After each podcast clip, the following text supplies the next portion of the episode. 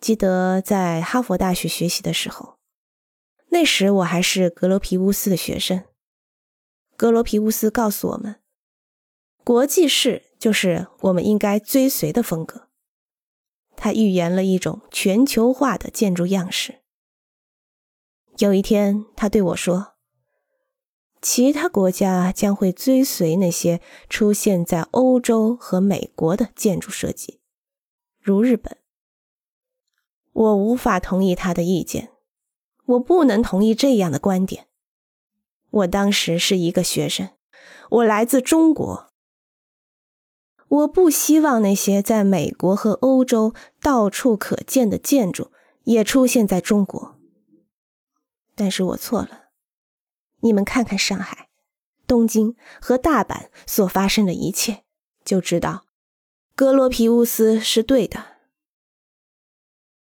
但是我并没有放弃，我仍旧认为世界要比现在全球化的局面要有意思的多。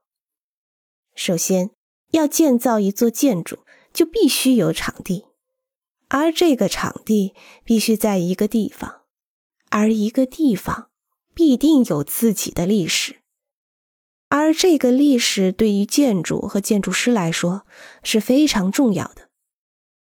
我对于历史的定义和那些后现代主义是不一样的。我对于历史，我们的定义截然不同。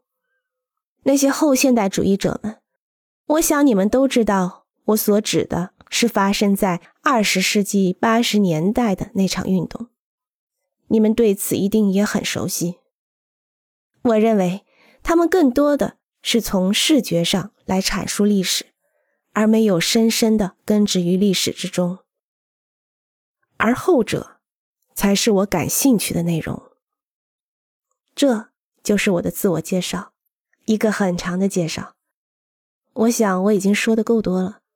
现在，我想和你们一起讨论建筑。